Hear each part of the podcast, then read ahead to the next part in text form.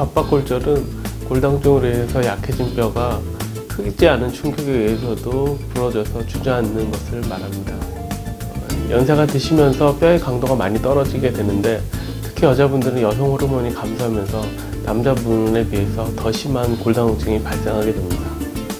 척추 압박골절이 발생하게 되면 특히 골다공증으로 인해서 발생하는 경우에는 허리 통증이 지속되게 되고 돌아 눕거나 앉았다 일어날 때 통증이 심해지면서 웃거나 기침할 때도 통증이 발생하는 증상을 보이시게 됩니다. 척추 협착증이나 디스크로 인한 증상은 다리 통증이 동반되는 경우가 많은데 어, 골다공증에 의한 압박 골절은 뼈의 골절에서 발생하기 때문에 허리 통증이 심한 것이 특징입니다. 척추 골절은 먼저 엑스레이로 진단을 하게 됩니다. 근데 엑스레이에서 골절이 진단되는 경우에 신경과 인대 손상 유무를 확인하기 위해서 MRI 촬영까지 필요한 경우가 많습니다.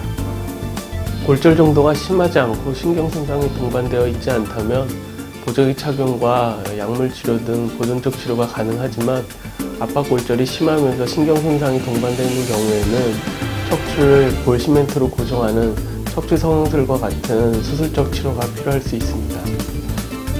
연세가 드시면서 또 여자분들은 척추 뼈의 강도가 많이 약해질 수가 있기 때문에 60세 이상 되신 분들은 골다공증에 대해서 정기적인 검사와 치료가 반드시 필요합니다.